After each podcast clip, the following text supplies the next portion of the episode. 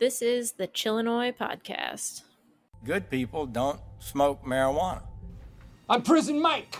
You know why they call me Prison Mike? Do you really expect us to believe you're somebody else? Do you really expect me to not push you up against the wall, biatch? Oh, All right, hey, hey, hey, hey, that's just the way we talk in the clink. Hello, everybody. This is Cole Preston for the Chillinois podcast. And this is Justine with Can it's been a while. yeah, sorry, Justine. I didn't mean to cut you off there. That's okay. Um, where are you from again? Sorry, because I talked over you.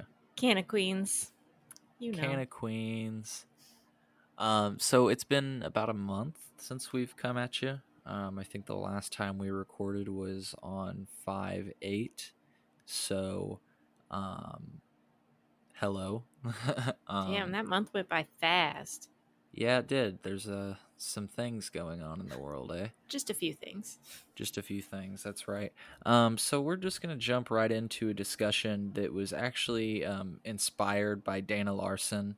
Um, so Dana Larsen is a Canadian author, politician, and cannabis rights activist. Um, he was the editor of Cannabis Culture magazine from its creation in 1994 until 2005 um, and he was the founding member of both the Marijuana Party of Canada and the BC Marijuana Party.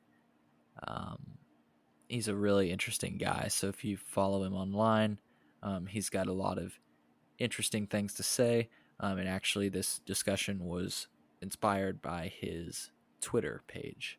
Um, so let's just listen to a clip that was uh, recorded around. Uh, I'd say August of last year, um, and it includes um, Justine. Who who's in the video? Do you remember his name? It's Jerome. Dr. Jerome Adams, the U.S. Surgeon General.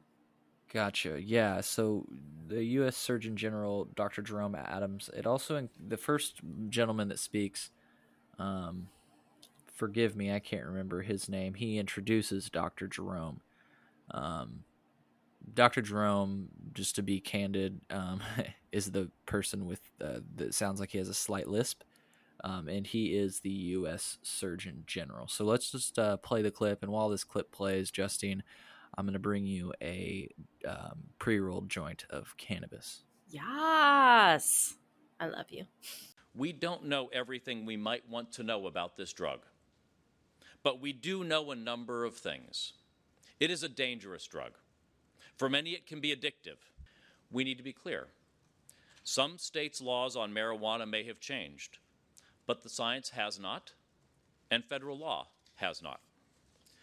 Moreover, because the concentration of THC in marijuana has tripled over the past few decades, the science suggests marijuana use carries more risk than ever.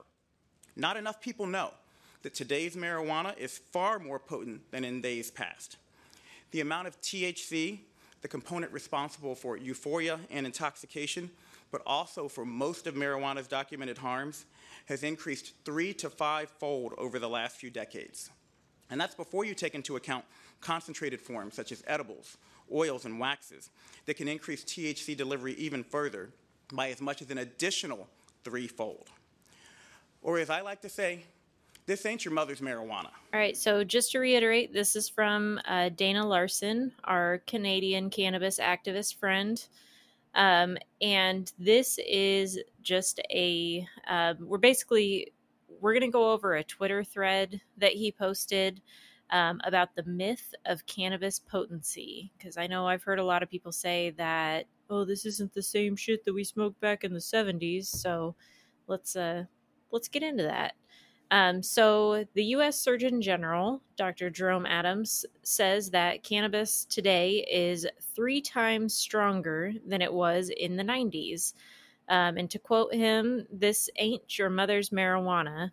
Not enough people know that today's marijuana is far more potent than in days past. Yeah, so it sounds like from that that the weed that they smoked in the 1990s must have been pretty weak, right?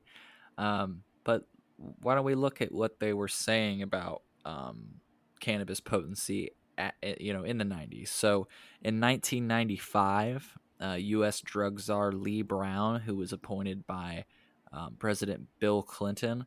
Um, he told the media that marijuana is 40 times more potent today than 10, 15, 20 years ago. And here's what Joe Biden, um, so at the time he was the Senate Judiciary Committee chair, and he had to say this about um, in 1996 about how strong the marijuana had become.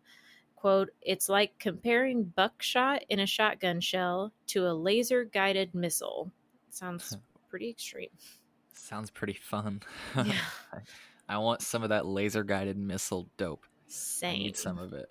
Um, so you know, judging from those two quotes, we would we could say we could maybe assume that. Um, forgive my computer noises. Um, we could maybe assume that the 1980s weed was pretty weak, right? Well, let's see what they're talking about in the 80s. Um, the National Institute of Drug Abuse uh, actually was quoted in 1986 as saying, um, on quote, the potency of marijuana has increased sevenfold in the past 11 years. Smoking one marijuana cigarette is now equivalent to smoking seven cigarettes nine or 10 years ago. Um, again, that was the National Institute of Drug Abuse in 1986. All right. So if cannabis now is three times stronger than the stuff in the 90s, which was 40 times stronger than the stuff in the 80s, which was seven times stronger than the stuff in 1975, then we can only assume that the weed in the 70s was pretty weak, right? Because you can't compound all that much on potency without having a very low number to begin with. Well, Justine, in 1975, they actually said that weed was 20 times stronger than in the 60s. Um, Paul Harvey, who was a columnist, was quoted as saying that the grass that kids are buying in the schoolyard parking lot for $10 a lid, which um, is a denomination that maybe most people aren't uh, familiar with anymore. Uh, like I said, uh, the grass kids are buying in the schoolyard parking lot for $10 a lid is not what it used to be. The potency of the Jamaican Colombian variety is 15 to 20 times stronger than our 1960s variety. Yeah, and uh, I actually just recently learned that the term lid means an ounce, and I learned that from my father. Interesting enough. Uh, so there's a link here to an article um, posted from 1975 saying that marijuana was 20 times stronger than it used to be in the 60s. Um, I want something 20 times stronger than what we have today, please. right. So, if we take all of this at face value, then compared to the cannabis of the 1960s, our modern weed is 3 by 40 by 7 by 15 times stronger, which, if my math is right, would make one modern joint equivalent to 12,600 joints of the 1960s variety. Which is also approximately the number of joints that we smoke in a six month period. yeah, I would say that that's just about right. Yeah. Uh, so, meanwhile, in the 1950s, they were reporting that a puff from a cannabis cigarette could drive people to insanity and murder, and often compared cannabis to heroin in its potency. Is our modern marijuana really 12,600 times stronger than that? I don't know, Justine. Why don't we um, spark up some cannabis and try to answer some of our listeners' frequently asked questions and find out? All and right. See if well, we if can handle this uh, modern cannabis. if it's 12,600 times stronger, this may be the end of the podcast. Yeah, I'd say so because we are smoking one joint, and this one joint is um, equivalent to twelve thousand six hundred of those joints that your grandpappy was smoking on back in the fifties. So Well, hell yeah, spark some up, good shit. Hell yeah.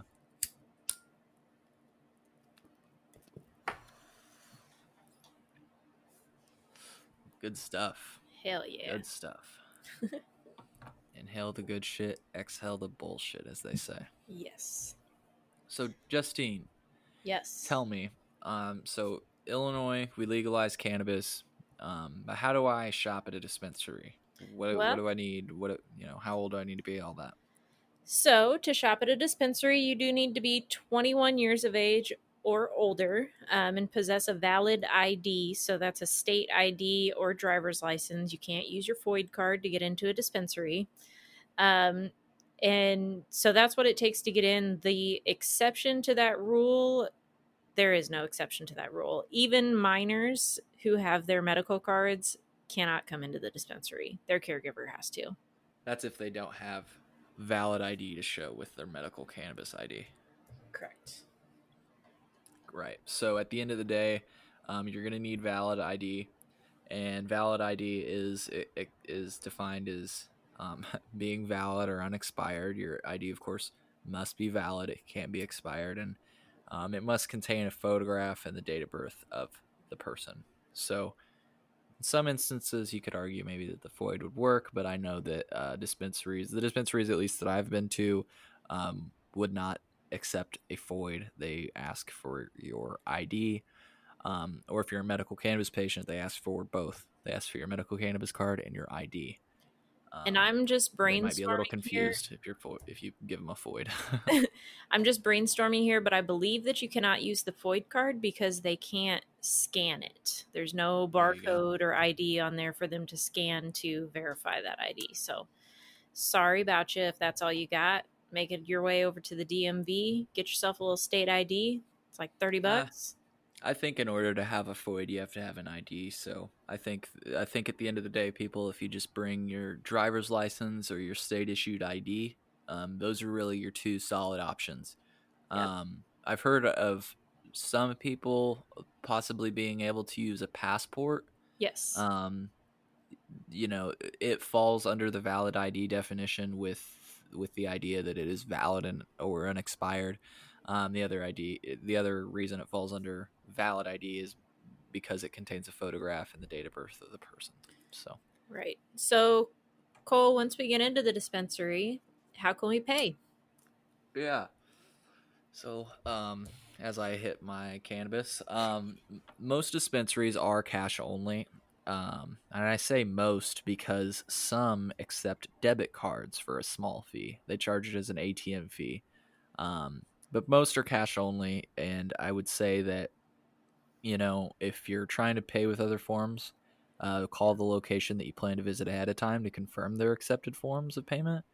Um, but at the end of the day, if you know you just want to make sure that you go home with cannabis, bring yourself some cash, and you will, as long as they're stocked up, you will go home with cannabis. So, um, I don't know if I mentioned it, maybe I did, um, but this cannabis is twelve thousand six hundred times stronger. So I forgot. Some uh, dispensaries have ATMs on site. Right. Um, and so the important thing to remember when it comes to payment is cannabis is still federally illegal. So if you are going to be relying on going through traditional banking systems, those are typically um, a federal institution. So not going to work. But cash is always good. Yeah, and I mean, I've gone to a dispensary in the state of Illinois that has accepted credit cards, but I will tell you that that didn't last long, and um, that's because of what you're talking about. There's these federal, um, there's these federal guidelines basically, and um, I mean, so if you operate within those guidelines, you can keep cannabis legal. But of course, like you said, um, at a state level, you can keep cannabis legal. But like as you said, um, it's illegal on the federal level. So um, that's why you can't use a federally insured bank um, or any related services. So credit cards fall under that um, definition. So that's why I say debit cards only because really, um, really what they're doing is like I say, it's a uh, they charge you a small fee. Um, and I don't know if I mentioned it, but the small fee is an ATM fee because at the end of the day, what they're basically doing is running your card in the ATM and just taking the cash out of it. So um, it's kind of a loophole, if you will. Um, but that that's kind of what's going on, and that's a little bit of the backstory as to why um, it works that way. And um, you know, there's been federal uh, uh, banking cannabis legislation on the um, floor. You know, it's been put up for a vote quite a few times. It's not passed. Um, I believe it's in the current. If it, I don't know if it's been put up to a vote yet um, or not, but it's in the coronavirus relief um, bill. I believe the um, it was added um, as part of that uh, the federal, you know, to, so that you could work with banks. So, kind of stammering all over the place, but you guys get it. Um, so, Justine, what are the um, possession limits in Illinois? All right. So, if you live here, if you are a resident of Illinois, you can possess 30 grams of flour in addition to 5 grams of concentrate, in addition to 500 milligrams of edibles. Um, so, you can theoretically walk around with a little over an ounce of flour, uh, 5 grams of concentrate, then about 500 milligram edibles in your backpack, and you're going to be just fine. Um, but if you don't live in Illinois, if you're one of our out of state residents, um, your limits are cut in half. Um, so move to Illinois, I guess. But you can have 15 grams of flour in addition to two and a half grams of concentrate, in addition to um, 250 milligrams of edibles. So you're looking at a little over a half ounce of flour, um, two and a half grams of concentrate. And if you had 200 milligram edibles and then like a 50 milligram tonic or something in your backpack and you got stopped, you're okay. Um, as long as you are holding it all correctly, um, or rather packaging it all correctly. Uh, but we'll get into that here in just a moment. Um, if you are a Illinois medical cannabis patient, your possession limit or allotment it's listed right there on your card down towards the bottom. Um, so always keep your card on you. If you're a medical patient, that's just good, solid advice. Is always have your medical card on you. Um, and most people, when you sign up for the program, you start out like mine at 2.5 ounces every 14 days that you can purchase. Um, but there is there are ways to get your limits increased if you find that that is not doing enough for you medically. Um, but some language from the actual law here. And I'm So gonna section- steal your th- I'm gonna steal your thunder on this one, Oh, um, just because I like. Yeah, I just love reading law. Just because I wanted to tease what we're gonna talk about here in a little uh, here later. Um, you know, all of that. First of all, um, all of that is inspired by the law, but our definitions or our um, interpretation interpretation rather um, is coming from Illinois NORML. So I wanted to be clear about that. That you know, we're not lawyers. Um, I'm a 23 year old pothead without a college degree, and um, Justine is 21 years old and uh, has a master's degree in botany. So no, um, none of that is so- true. Everybody, none of that is true. so I, but I wanted to be clear that you know that a lot of this stuff is legal, and uh, um, some of it is um, going to be left to precedent. In other words, we're just going to have to see how some of it plays out. Uh, but for the most part, these are guidelines that that were given to us from lawyers involved with Illinois NORML. So, um, and and this is something that um, we can actually link to a radio show that uh, goes over a lot of these answers um, and is actually it includes one of the main board members of NORML, um, Kel- Kelvin McCabe. Um, but to tease what we were going to talk about uh, just in a little bit, um, just with regards to possession limit, you know, um, medical cannabis patients have the right to cultivate cannabis at home. So, like she, uh, like Justine mentioned, um, your allotment and possession limit are listed on your card, and that will help you, you know, um, with making purchases at the dispensary and transporting that product. Um, but at home, you know, obviously now we have the right to grow cannabis, and um, with our limits, you know, the standard limit for a medical cannabis patient is two and a half ounces. And I'm sorry, but if I did a bad job on a plant, I think we would yield two and a half ounces. So, uh, and that's if I did a bad job. If I did a good job, we'd end up with a lot more. And that's why I'm really happy to read to you that um, any amount of cannabis pr- produced in excess of 30 grams um, or its equivalent must remain secured within the residence or residential property in which it was grown. And what this means is um, if you read between the lines, and this is not me, I want to be clear about this because again, I'm not a lawyer. But what this means is, and this is according to Kelvin McCabe, actually at the board of NORML um, Illinois medical cannabis patients do not have a possession limit at home. Um, again, any um, amount of cannabis that was cultivated at home in excess of 30 grams must be secured within the residence. So you need to make sure you do that so that, um, you know, kids can't get a hold of it or somebody that, you know, I don't know, breaks in your house or a maintenance worker. I don't know that so that they don't have a chance to to take such a large quantity of cannabis. That's I think the idea behind that provision.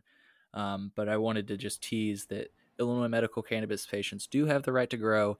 Um, and with regards to their possession limits, since we were talking about that topic, um, you know, we don't we don't really have a possession limit at home, at least. So, um, Justine, can you tell us where we're not allowed to possess cannabis, though? Because there are um, some places that you're not allowed to possess possess cannabis.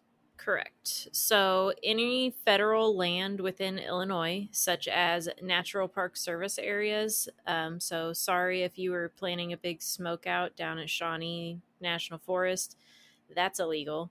Um, any Section 8 government funded housing, uh, so, in parks, recreation areas, wildlife areas, or playgrounds owned whole or in part or leased um, that are managed by the state, can't have any cannabis there. Or when you are traveling across state borders. So, when you get your cannabis in Illinois, it needs to stay in Illinois. Uh, so, that's the bad news. But, Cole, what about the good news? Where can we possess it? Um, so or yeah, specifically cannabis that is not purchased from a dispensary. yeah. So um, your question, I think you're trying to ask me is. Are people allowed to possess cannabis that was not purchased from a dispensary? It's that maybe, twelve thousand six hundred times stronger joint. It's just getting to me. Sorry. okay, I was gonna say maybe you said that clearly, and I was not hearing you clearly or but i just wanted to make sure that people understood the question so um, it's a great question and it, it is one that gets asked all the time again these are our frequently asked questions so um, an adult possessing cannabis within their possession limits is considered um, lawful in the state of Illinois. So, some police organizations have been making social media posts and public statements claiming um, that uh, on quote, the only legal cannabis that you can possess must be purchased from a dispensary. And the simple fact is that that is not accurate.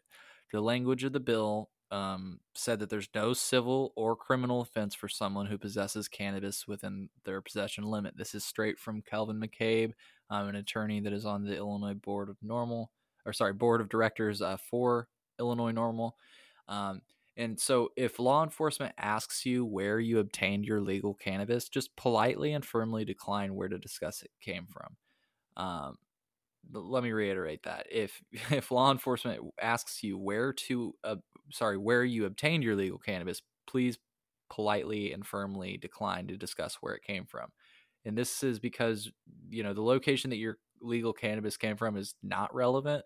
At the end of the day, you are legally allowed to possess cannabis. I just want to reiterate that you may not possess cannabis on any federal land within Illinois, such as National Park Service areas um, or in Section 8 government funded housing. This is because cannabis is federally illegal. Um, you may not possess cannabis in parks, recreation areas, wildlife areas, or playgrounds that are owned in whole or part or leased um, or just managed by the state. And again, you cannot take your cannabis um, out of the state. so, you know, in Indiana, um, there's a there's actually a dispensary that just opened up in Danville, which is not far from the Indiana state border. Um, you know, you can't just come here and you can't just come here and get the cannabis and take it out. you, you, so legally, you cannot come here and take and get cannabis and, and leave with it let's be honest, that's what's going to happen. I'll be honest, that's what I did when our state wasn't legal. At the end of the day, you got to do what you got to do. But what I'm telling you is that Um, that's interstate trafficking. And Indiana, as if you're from Indiana or any of these states really around us, um, Missouri's a little bit better. I think they've got medical. Actually, Iowa has medical too. I think even Kentucky has medical now. I'm not. I'm not. Don't quote me on that. But um, you know, Indiana for sure is not a cannabis friendly state, and so you just you just need to be careful. At the end of the day, don't take cannabis out of the state. It's just not a good idea. Um, you can get in trouble, in big trouble, but uh, you get it. You get it. So um, when buying weed in Illinois, I know that I have to show my ID, but Justine, does the dispensary record the purchaser's names and address in a database of any kind? Uh, by law, they cannot share your information um, unless you tell them that they can. So they're not going to sell your information. They do take your ID, they do scan it. Um, but to protect personal privacy, the Department of Financial and Professional Regulation, also known as IDFPR, uh, shall not require a purchaser to provide a dispensing organization with personal information other than government issued identification to determine the purchaser's age, and a dispensary and a dispensing organization shall not obtain and record personal information about a purchaser without the purchaser's consent. A dispensing organization shall use an electronic reader or electronic scanning device to scan a purchaser's government issued identification, if applicable, to determine the purchaser's age and validity of identification. Um, any identifying or personal information of a purchaser obtained or received in accordance with the section shall not be retained, used, shared, or disclosed for any purpose except as authorized by this act. So basically, when you go into the dispensary, they're going to take your ID, they're going to scan it, um, and that is simply to identify you and to make sure that you're legal. But past that, your information is not stored. It's not sold to anybody. Um, they can't give it out to anybody unless you give your express consent. Um, so don't worry about going into some police database or you know anything like that when you purchase cannabis. You're you're fine. You're legal. You're allowed to be there, um, and they're not going to give your information away.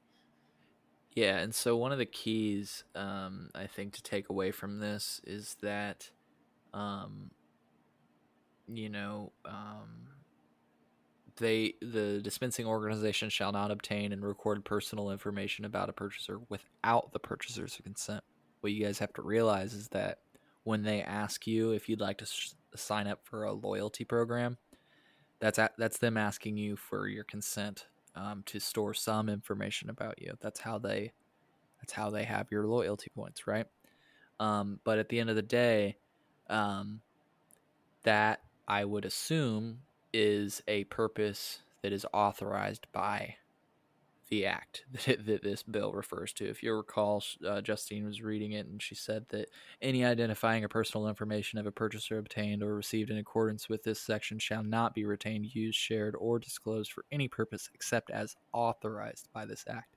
I think, except as authorized by this act, there's probably, um, you know, a note or subsect about um, loyalty programs, and so that you can do that, which is which is awesome at the end of the day. But I just wanted to say that so that people understand that. Um, and uh, yeah, so uh, let's go on to the next question, Justine. What's the next question that we have?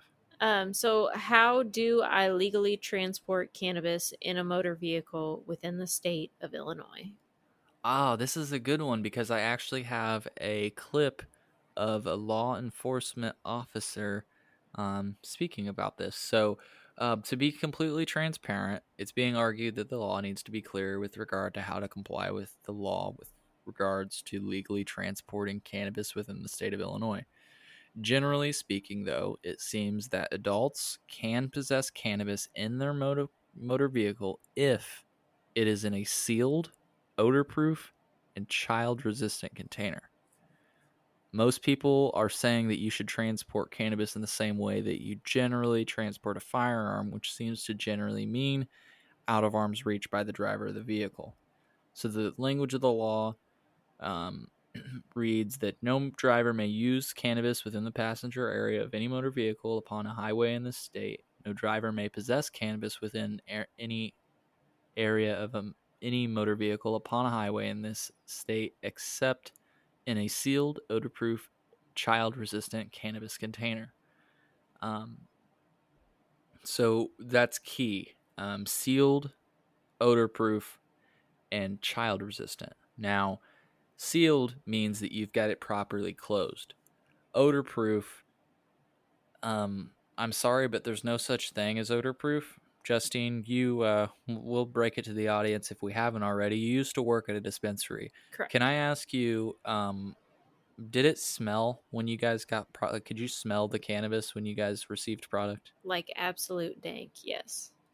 Yeah, and so um, really quick, we're going to play a clip um, from a law enforcement officer that seems to think that um, the provision is that it's sealed, odor-proof, child-resistant, and tamper-evident, which is not in the law, um, and it's it's a misconception that law enforcement has, um, and the reason it's a problem, and the reason that I uh, confronted this officer, I guess, on a public forum and corrected him rather, not confronted but corrected him on a in a public forum, is because it's um, seriously misleading and um, you know it could it could potentially get somebody in trouble or it could make somebody act in a way that they shouldn't. So um, let's just play the clip and then we will um, we'll talk about it. Can you hear me now? Uh-huh. Uh, you mentioned that it needs to be in a sealed, odor-proof, child-resistant, and traceable container. Is that for or everywhere? That's everywhere. if you're in the state of Illinois, that's the law. Gotcha. Whether you're in Chicago, Cairo, Champaign-Urbana, that's I, the law. I just have the law in front of me, and it only says sealed, odor-proof, and child-resistant. It says nothing about traceable. It is a gray area in the law. Understood. So I was high and was recalling that he said tamper evident, um, but it's traceable that he's saying, and and that's my point still stands. It's um, it can cause a lot of confusion, and again, it can cause somebody to, to act in a way that they wouldn't. Um, and the reason that it is a problem is because, well, basically what you're saying by saying that it's got to be in a traceable container is that um, medical cannabis patients cannot transport their homegrown medicine, and that's obviously a problem. Um, I don't know where they grab this language. Um, it's uh, it's either, I mean, it's not in the bill, so it's it's either thin air or out of their ass, because that language is nowhere in the bill, and so for those reasons, I felt like it was important to correct uh, the officer, and we actually had a conversation after the fact and um, hey, you guys can hear our little kitty. Um, this is uh, Kitty Cuomo. Um, you can't see him, but he is just the cutest thing, and uh, he wanted to join me for the recording of this podcast. So, um, but yeah, I had a conversation with that law enforcement officer, and at the time, he was actually pretty surprised to hear that traceable wasn't in the language of the law, which, you know, um, at the end of the day, it's not like they have time to sit around reading the law all day, um, which, you know, um, can be troublesome to think about, uh, considering that they're enforcing the law. You know, maybe they're not first on the law, but we'll put that aside for now. Um, one of the things he was uh, also, you know, surprised to learn is, was the odor proof idea that, you know, cannabis it's not sold in odor-proof containers, and and frankly, there's no such thing as odor-proof containers. And I was able to drill home that point because he was a canine officer. He actually made his name off of uh, you know running canines in this state. So um, I'm hoping for a continued conversation with that officer. Um, we had a conversation before COVID really um, the COVID situation ex- situation accelerated. Um, and so he was actually going to bring uh, you know some of the ideas that we had back to a, a conversation with all the local chief of police and uh, Illinois State Police and I believe the state's attorney, um, so that maybe they can make amends uh, to this situation. So this is the good thing about having somebody as loud mouthed as I am is that you know, if somebody talks and says something to somebody that can see reason, um, they'll do their part in um, conveying that logic, you know, and or relaying that logic rather, so that we can see some action. Because uh, at the end of the day, this is bullshit. So, and it can get people in trouble. Um, so um, that was a little bit longer than I expected on that topic, but um, I had, I guess I had a lot to say. Oh, Um, and you? once again, and here again, that twelve, you know, this cannabis being what is it, twelve thousand times stronger, just doesn't really help my case. So, um, where can I legally enjoy cannabis at, Justine? Where can I legally smoke this stuff? So, our friend Kelvin McCabe from the board of directors of the Illinois chapter of NORML said uh, there is a prohibition on public consumption. However, we do not know how this will be enforced. So, prior to the bill passing, a lot of different jurisdictions had created ordinance violations for cannabis use in public. So, we assume if jurisdictions will enforce public consumption at all, it will be similar to getting a traffic ticket. There's not a specific penalty within the legalization statute that does that sets a penalty for public consumption. To be clear, the statute does prohibit consumption. However, it does not go into detail what the repercussion of public consumption is. Uh, so, in short, it is illegal to consume it in public, but there doesn't seem to be a clear penalty for that type of activity yet. So, um, not encouraging you to go spark up in front of a cop or anything just because you can, because you are going to get a ticket and that fine can vary. So be careful. Um, there are, however, rules in place for in for certain contexts in which cannabis consumption is definitely illegal. This includes inside of a motor vehicle, so don't smoke in your car, within the vicinity of minors, um, so not around any kids or nieces, nephews, your own children. Don't do it. Um, there's not a legal definition for what is considered a legal vicinity to consume in the presence of minors, so tread carefully. Uh, we expect there to be changes and tweaks to the law. The reality of the matter is that people are going to consume in public, especially considering the fact that the bill that legalized cannabis included a measure that made public consumption lounges legal. So, even though we didn't get our great 420 smoke out this year, um, if we can find the right location, it can happen next year as long as nobody's smoking in their car, nobody's bringing any kids, um, and always exercise caution, always. So, with that being said, um, specifically, Cole, can I smoke in my porch or backyard? So we're just going to keep referencing our friend Kelvin McCabe, who serves on the board of directors uh, for the Illinois chapter of NORML, because he was just great. And again, we'll um we'll try to. I was looking online. I don't think that the episode that um, Kelvin was on um, is is up anymore. He was on a radio show called Silver Civil Liberties, and I can't remember the rest of the name. I'll I'll post um I'll post a link in if I can find a link in our podcast description. But he was on a radio show. I've got it recorded personally. I don't know that it's online anymore as well. But um, if it's not online, I, you know what I'll do? I'll throw it on our new YouTube channel. Um, so that people can continue to learn and benefit from the information. So um, we do have a new YouTube channel. Check it out. Um, we'll have some hot new content. By hot new content, I mean I'll be uh, doing some stripping on the uh, YouTube channel. No, I'm joking. Uh, You can forward all Venmo payments to me for that one. Thank you. yep. Um, we'll be having like grow guides, um, product reviews, which includes cannabis, you know, legal cannabis in the state of Illinois. We'll try to re- review some of that. We've reached out to some local reviewers so that maybe they can contribute some of their content. We're looking to review um, some dispensaries, um, cannabis related products, of course, we'll review. Um, but we'll also just have um, in the future maybe a video podcast, you know, the vid- video side of this. Um, and, and you know the the possibilities are limitless. So if you would like to contribute to the YouTube channel, um, feel feel free to reach out. Um, just go to chillinois.net slash contact, um, and you can send me an email, um, and we can get to working together. So, um, anyways, you had asked me, can I smoke on my back porch or back in my backyard, right? Um, it really depends on which city you're in. so, for example, the mayor of the city of Chicago is instructed Chicago PD not to bother a citizen that is enjoying cannabis on their front or back porch.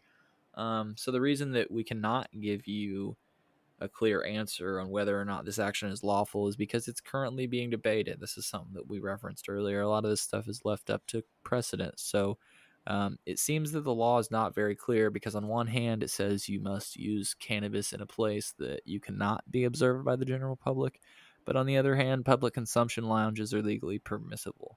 So it's a gray area that will have to be addressed. And the safe answer is that it really depends on the city that you're in. So maybe go to your local city hall meetings, try to get a statement from your mayor on how um, your local police department will enforce um, consumption laws, specifically as it relates to smoking on your front or back porch or in your front or backyard. Um, I would ask all those questions, by the way, not just the front and back porch, but yards. I mean, at the end of the day, I uh, come from a small town and people mow the yard with a beer in the uh, cup holder. So I don't see any reason that, uh, you know, within reason, somebody can't do that um, on cannabis. So, um, yeah, controversial opinion maybe, but uh, I think you should be able to smoke weed while you mow your lawn. You know, you're moving at a speed of five miles an hour.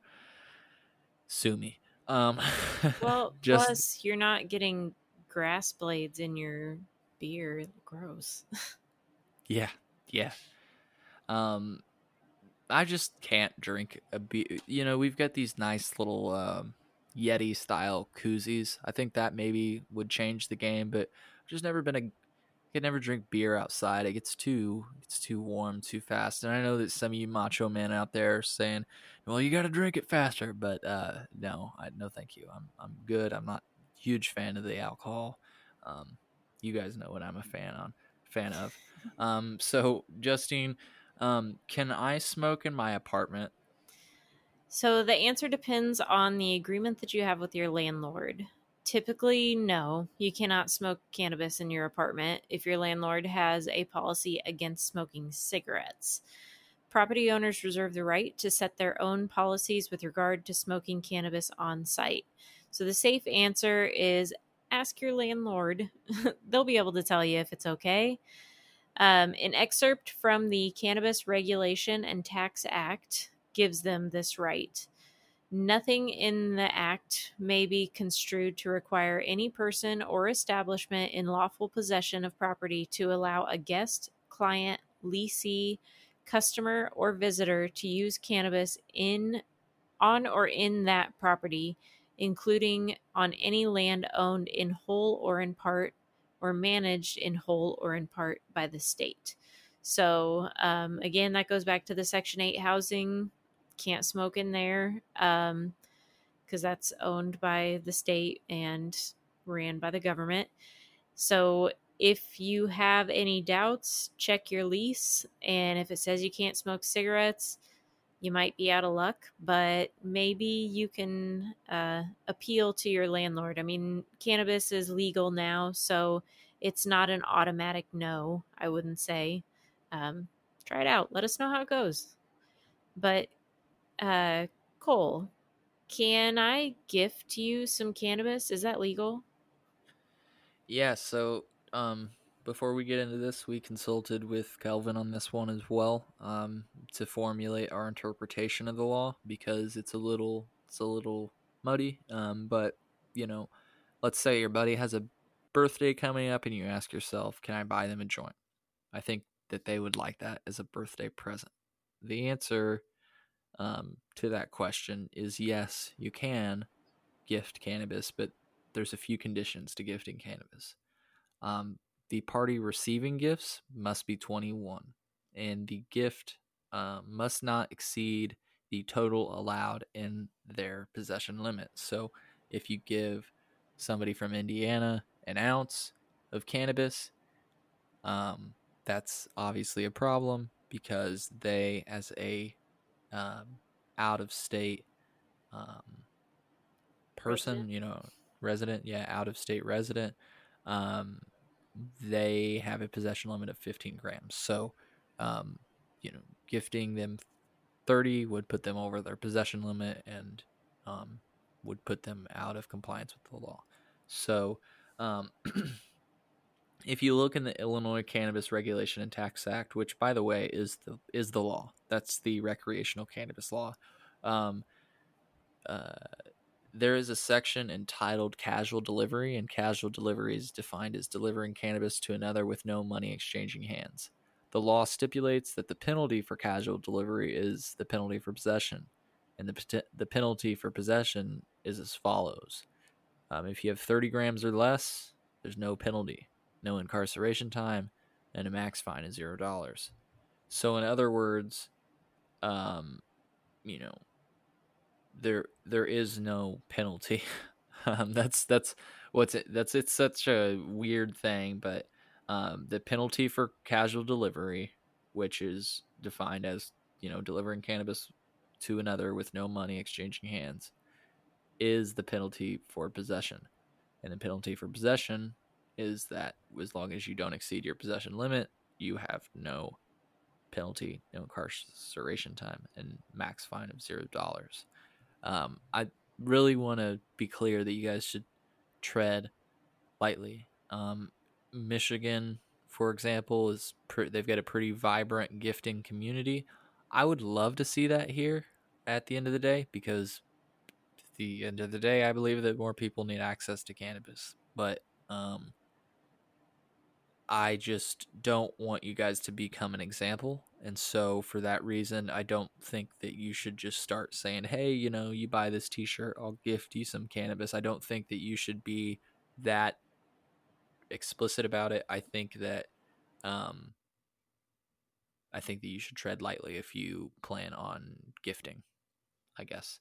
Um, so, I want to be clear though um, if you're a medical cannabis patient, you cannot gift any cannabis that was purchased from a dispensary um at least medical cannabis. Um that you know that medical cannabis is allotted to you. That's why you have an allotment.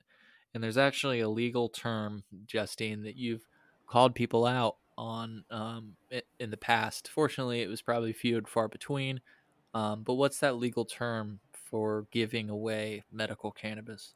Deferral yeah, and that's illegal for all intents and purposes. Um, Basically, non out. people who are not medical patients cannot have medical allotted cannabis. So, Justine, can I legally grow my own cannabis? Well, if you are an Illinois medical cannabis patient that are that is 21 years of age or older as we are, then you can. And that is sponsored by the white noise that you probably hear behind me from our giant grow tent. We got a, a couple little babies going. Um, so, cannabis plants shall not be stored or placed in a location where they are subject to ordinary public view as defined in the Act. So, ours are safely in a big black tent that is away from the window that we keep the blinds down all the time. So, nobody's going to see it. Um, a registered qualifying patient who cultivates cannabis under this section shall take reasonable precautions to ensure the plants are secure from unauthorized access, including unauthorized access by a person under 21 years of age, which we don't have anybody under the age of 21 coming here ever. Um, so we're good. On June 25th, 2019, our governor, J.B. Pritzker, signed the Cannabis Regulation and Tax Act into the law, which took effect on January 1st, 2020. Um, and according to that law, cannabis cultivation may occur only on a residential property lawfully in possession of the cultivator or with the consent of the person in lawful possession of the property. An owner or leaser of residential property may prohibit the cultivation of cannabis by a leasee. Um, a dwelling, residence, apartment, condominium unit, inclu- enclosed, locked space, or piece of property not divided into multiple dwelling units shall not contain more than five plants at one time. Cannabis plants may only be tended by registered qualifying patients who reside in the residence or their authorized agent attending to the residence for brief periods, such as when the qualifying patient is temporarily away from the residence. So if you go out of town and your only friend that you trust to take care of your plants is not a medical patient, it's okay. They can take care they can water your plants for a few days. And and actually it's uh you're just your caregiver, not any any friend. So I just wanted to jump in and Oh yeah, okay. They're authorized agent. Okay, that makes sense. Yeah, Yep. caregiver. So sorry, your buddy can't water your plants. Um, if your buddy's your caregiver, he can. yes, yes. yeah. Um, a registered qualifying patient who cultivates more than the allowable number of cannabis plants, or who sells or gives away cannabis plants, cannabis, or cannabis infused products produced under this section, is liable for pen- penalties as provided by law including the Cannabis Control Act, in addition to loss of home cultivation privileges as established by the rule. So if you if, we grew these plants and then just gave it all away to our friends, we could lose our medical cards. So sorry, sorry friends. Um, an adult who is not a registered medical cannabis patient that cultivates less than five plants is guilty of a civil violation punishable by a maximum fine of $200. So growing without having your medical card, it's not going to be some crazy thing as long as you keep it under control. Um, but I still wouldn't encourage it. I mean, I don't have an extra 200 bucks laying around to pay a fine. And Uh, the other thing is that um, you know it says that it's a maximum fine of two hundred dollars, and that's for cultivation. But here again, um, if your possession limit is thirty grams, um, you know, if if I grew, oh, that was our cat smacking our microphone. um, he does not want me to record right now. Um, if I grew um, one plant and and really tried to kill it, I think I could yield um, still over 30 grams. So if you're growing five plants, um, I, here's the thing: th- we just have to see how this plays out in court. And my thing is, is that I wouldn't be hard pressed to see them weigh that product, not only give you that two hundred dollar fine, but they're going to weigh that product. And when they find, so one of the things that we didn't touch on earlier, um, that Justine you mentioned we should, and just let's wrap around to it, um, is that if you know you're in possession of more than thirty grams for your first for your first offense, um, that's a misdemeanor with incarceration time of one year and maximum fines of twenty five hundred dollars. And on your subsequent offense, you will get a felony with incarceration time between one and three years with a maximum fine of $25,000. Um, so, unfortunately, cannabis is legal, but it's not that legal. Um, I like putting it that way because at the end of the day, I think that possession limits are bullshit. Um, I think that you should be able to possess as much cannabis as you'd like, um, but that's not the case. And until it is, you guys need to be careful. So, um, I wanted to make that clear. I wanted to make that abundantly clear. Yeah, and I think, correct me if I'm wrong, or maybe you don't know this particular information, but um, when they are weighing your plants to determine how much you are possessing, they're not trimming the buds off of them and weighing that. They're weighing your plants, roots and all. Um, so that is really i mean there's there's no way that your plant is going to come out to less than 30 grams no way And and if they're pulling it out of the soil, if you're growing cannabis, you know that's going to be wet weight, which is a lot more than what you come out to with dry weight. And so I just don't think that it's it's worth um it's worth it's not worth the risk right now. So um Justine, since we have the right to grow, where can we buy our seeds? Well, um, Or so can can I buy seeds? yes, Like how do how do I grow? You can. Um, so, according to the law, adult registered qualifying patients may purchase cannabis seeds from a dispensary for the purpose of home cultivation.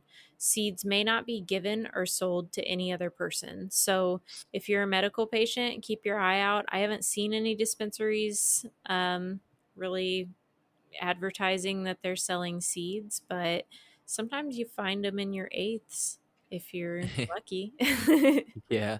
Unfortunately, though, it it just sucks. You know, it'd be nice to see like because if you find an, a seed in your eighth, there's no guarantee that it's feminized. Um, it'd be nice to find, you know, to have options for feminized seeds for auto flowering, um, you know, strains.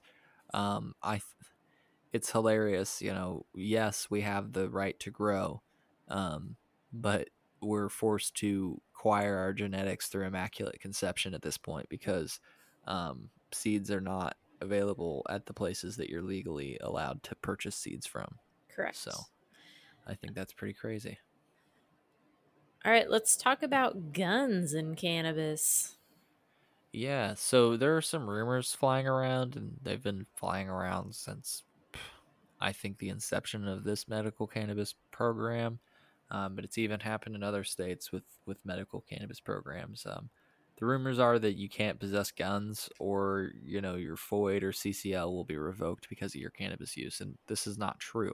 However, we should note that the Illinois State Police have stated that they reserve the right to revoke a FOID in uh, to revoke a FOID or CCL in cases of abuse or habitual use. And um, according to um, a user on our subreddit, um, Illinois law defines habitual as three or more Class X offenses of the same type, and addiction requires that same proof, uh, actually, with a deposition um, given by a mental health care prof- professional or records of your own incarceration in a mental health facility for addiction. So, you know, if you're at, if you're found to be a habitual user of cannabis, you've violated some pretty serious laws already and are probably in jail for a really long time. um, you know, your access to firearms at that point would probably be the least of your concerns. Um, one fact that I can report is that um, if you are a registered medical cannabis patient, you will be unable to purchase a firearm from an FFL, as you will fill the back uh, the federal background check. Um, and so, if you don't know what an FFL is, that's basically any box store. So, you know, Dick's Sporting Goods, Walmart, um, your local shooting range, Rural any King. Rural King, um, Farm and Fleet, um, you know, any legal retailer. Um, at gun shows, there's a lot of legal retailers there, there, but you can't purchase from them. You can't purchase from um, Smith and Wesson. You know, in, any anything, any um, weapons purchase where you're going to be put through a federal background check, you cannot do. What you can do at this point is a um, private sale, and uh, that's that's all you can do. Um, and that is, of course, because private sales do not require um, that you go through the federal background check. It just requires that you do like a transfer on the back end uh, on Illinois State Police's uh, website. So, if you're a registered medical cannabis patient, you can only purchase firearms via private sale. So, if you're planning to get your medical cannabis card and you're wanting to get some firearms, I would recommend that you get those firearms before you get your medical cannabis card because there's no, um, there doesn't seem to be anything in the works to correct this issue. Um, fortunately, there's a question on the federal background check that specifically asks if you use um, or are addicted to cannabis, and and if you answer that question honestly, they're going to deny you, and if you answer if you lie about it, um, Illinois State Police are going to send. They're just going to send the information that you are indeed an Illinois, Illinois medical cannabis patient to whoever does the background check, and at that point, you will be denied. So I've heard about people that have tried and been denied. So Um, if you're looking to get your card and you'd like guns, I would recommend, or you want guns, I recommend getting those guns before getting your medical cannabis card. So, um, Justine, um, we try to advocate for the responsible use of cannabis here, and I try to push people to a subreddit um, that I think is realistic um, and just um, very helpful. Uh, w- you know, with folks that feel that they're uh, feel that they have a problem involving cannabis, like addiction. So um, the subreddit is r petioles, and that's r. Uh, so that's the r slash. Obviously, it's it's a Reddit. P e t i o l e s. Um, and like I say, they've got a realistic perspective on cannabis. They, you know, realize that cannabis is not for everybody, but it's also not the devil's lettuce. Adults can choose to use it responsibly or not, and we encourage you to do whatever you're comfortable with. Um, but at the end of the day, like I say, if you want some um, advice on how to responsibly incorporate cannabis into your lifestyle, I uh, recommend you checking out R P E T I O L E S uh, for a realistic perspective on cannabis, and they can give you some advice. Um, you know, there are other people that struggle with substance abuse issues, specifically with cannabis, and uh, if you feel like you're struggling with issues like that, there's no reason for you not to reach out to somebody for help. So right, there's also the subreddit Leaves L E A V E S, um, and that is kind of a, a subsect of the original main trees subreddit. Um, and Leaves is specifically for people who are trying to quit smoking cannabis. So um, we love our entire community, but we understand that sometimes people struggle and not everybody can incorporate cannabis as responsibly into their lives as others. So if you feel like you need a break and you need some support, check out Leaves. And there's a lot of people over there that are really open and ready to listen and ready to help. Uh, yeah, and I don't I'll just be honest, and this might be our first agreement on air, disagreement on air, but I don't recommend people go to Leaves because I feel like they don't have a realistic perspective on cannabis. I, I feel like a lot of those. Hateful. I think a lot of those folks, yeah, are are actually believe that cannabis there's there's a problem with it instead of a problem with maybe someone's mental health or, uh, you know, the, if they've got substance abuse issues, maybe maybe that's their problem. I I think that instead they blame it on cannabis, you know, and um, it, it's it's just it's a different approach. I just noticed that um, they seem to be a little bit more negative there, and that's why uh, I believe that that petioles was created. Uh, was because they, you know, they have a realistic perspective. They're not trying to tell you to quit using cannabis. They're trying to tell you um, how to responsibly use cannabis, and I think that's key and that's that's at the, the core of our mission is really the ch- at Chillinois is how to responsibly incorporate cannabis, um, you know, into your life. And so Leaves is a good resource, and I'm glad you brought it up for that reason. But and I'm I'm glad you brought it up so that we could have this dispute, so to say, mm-hmm. um, because uh, I don't agree with the direction of Leaves a lot of the time or maybe the maybe not the direction of the subreddit because of course um, the subreddit is comprised of many different people. So maybe what i mean to say is i don't agree with the direction that the crowd goes a lot of times. Mm. um, i just find that the people at ptl seem to be a little nicer and realistic. That's what that's that's all that's really it is that they seem to be realistic that in the sense that it's like you know cannabis um it's not that big of a deal, you know. And if you're having problems with it, here we'll help you. You know, we'll kind of give you some tips um, to deal with those issues, but it's not the same as heroin. And sometimes I get that drift from leaves. That's all. And I've heard differently though. You're not the only one that says that they, you know, have been to leaves before. So it's not a bad place. I just don't particularly think it's a great place. so so if I'm a non-citizen of the United States, Justine, am I allowed to purchase cannabis? I'm aware that cannabis is considered illegal by federal law. Yeah, technically, as long as you have a valid ID and are over 21, um, you are allowed to purchase cannabis. But um, there are a lot of people, including the state of Illinois, that recommend that non citizens consult their immigration attorney before they purchase legal cannabis. Um, so the safe route is don't do it.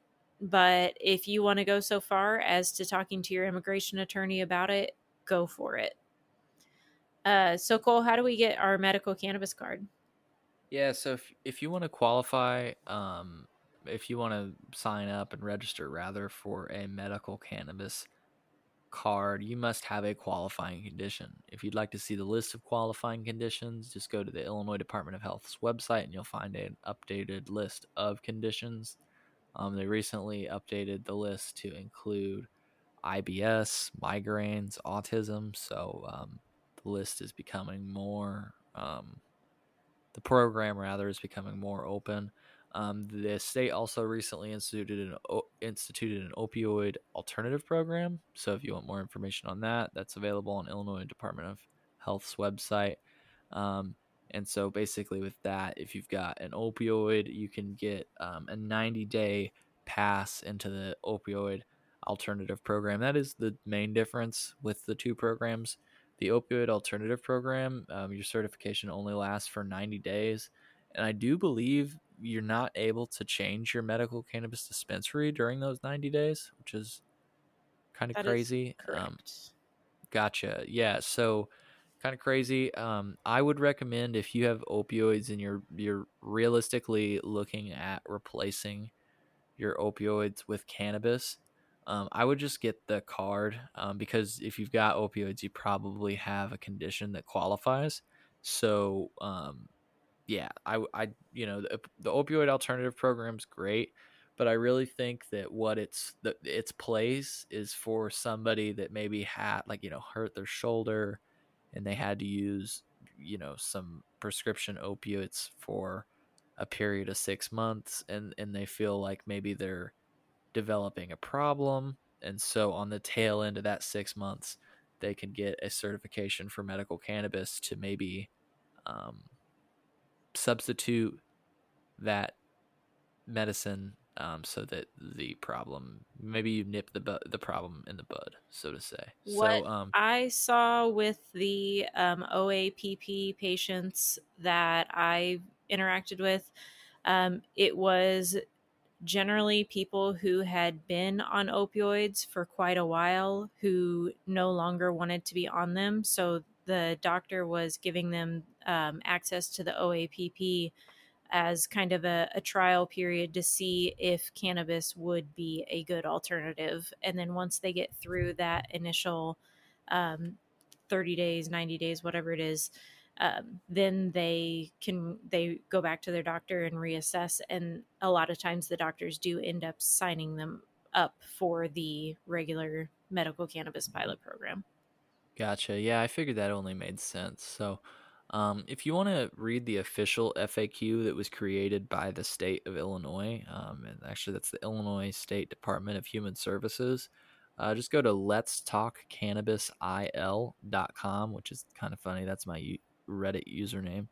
Um, it's, it's like the states reaching out to me. Let's talk. Um, uh, so yeah, that's, once again, that's let's talk cannabisil.com and uh, they'll give you you know from their perspective what's legal and what's not what you need to know about cannabis use some safety tips for parents and expecting moms and again this is all from the perspective of uh, the department of human services in the state of illinois so um, yeah, that was that's awesome. That's that was that was uh all of our frequently asked questions, and uh, if you'd like to kind of go over the these questions, uh, just go to chillinois.net slash FAQ and uh, you'll find all these questions and answers uh, that we went over during the podcast, um, including some of the language from the law, um, and uh, that link to Um, the FAQ from the Illinois Department of Human Services is there, as well as a, a link to the Illinois chapter of NORML. Actually, it's a link just to norml.org so that you can bounce to your local chapter um, so that you can get connected. I definitely recommend getting connected with your local chapter of Illinois, and I definitely recommend checking out our website, chillinois.net, because it's fucking awesome. It allows you to connect with our community. Um, so if you want to get onto our Reddit or onto our Discord, uh, there are links just you know if you go to chillinois.net and scroll down just a little bit there's links to our reddit and discord um, and it's also the home to our podcast which i'm not going to go over our podcast because if you're listening to it you know about it. So um, the only thing i wanted to reiterate that was new um, is that we've got a youtube channel now and i hope to fill that up with some content very soon maybe we'll even have the can of queens on Justine, you know, since we live together, we could make a Can of Queens video without violating our uh, social distancing norms. So our um, kitchen is not fit for a Can of Queens video. okay, well, you know, maybe, um, maybe some, though. some might know. disagree. Hey, knowledge is knowledge, Justine. so true, uh, true. I am here to educate the public. Yeah, so I'm I'm just playing around, but uh, uh, if you want to check us out on YouTube, it's just Chillinois. Um, you can check us out. Just search up Chillinois and you should find us. We've got a couple videos, nothing too crazy right now, but in the future we'll have more. Um, if you want to check us out on Instagram, uh, it's just at Chillinois Podcast. And if you want to check us out on Twitter, it's at Chillinois State. Um, you can email me if you want to reach out to me. Uh, my personal email is chilli at chillinois.net. That's C H I L L I at chillinois.net. And um, if you want to leave us a voicemail um, or, or just write the podcast in general, um, if you go to chillinois.net slash podcasts, that's ch illinois.net slash p-o-d-c-a-s-t um, and just scroll down and click the be heard button and uh, from there you can give us a call leave us a voicemail shoot us a text um, or you can just write us an email and i have exchanged texts with a few of our listeners um, and we're working on uh, maybe having one of our listeners contribute something, um, something to listen to in the future. Um, we're working on getting um, a doctor on uh, that has certified patients for the medical cannabis program. So I just want to talk to him about, um, you know, his perspective on medical cannabis. And we've also got a few other guests that we're working on bringing on. So it's really exciting. Justine, just a reminder, we've got a phone call with that guest not the doctor, but uh, one of the guests that we're bringing on, uh, cannabis industry insider. Um, it's my remember. buddy. You guys I just edit. Yeah, I just edited that out of the podcast because it is a surprise for the people. Ugh. It's a cannabis industry insider, and we're gonna leave it at that. so, I'm sorry. Um, all right. Well, that's all we have uh, for this week. Um, thank you for listening to the Chillinois podcast, and we hope to have another episode out for you guys very soon. So, signing off, I am Cole. I'm Justine. Thanks for listening.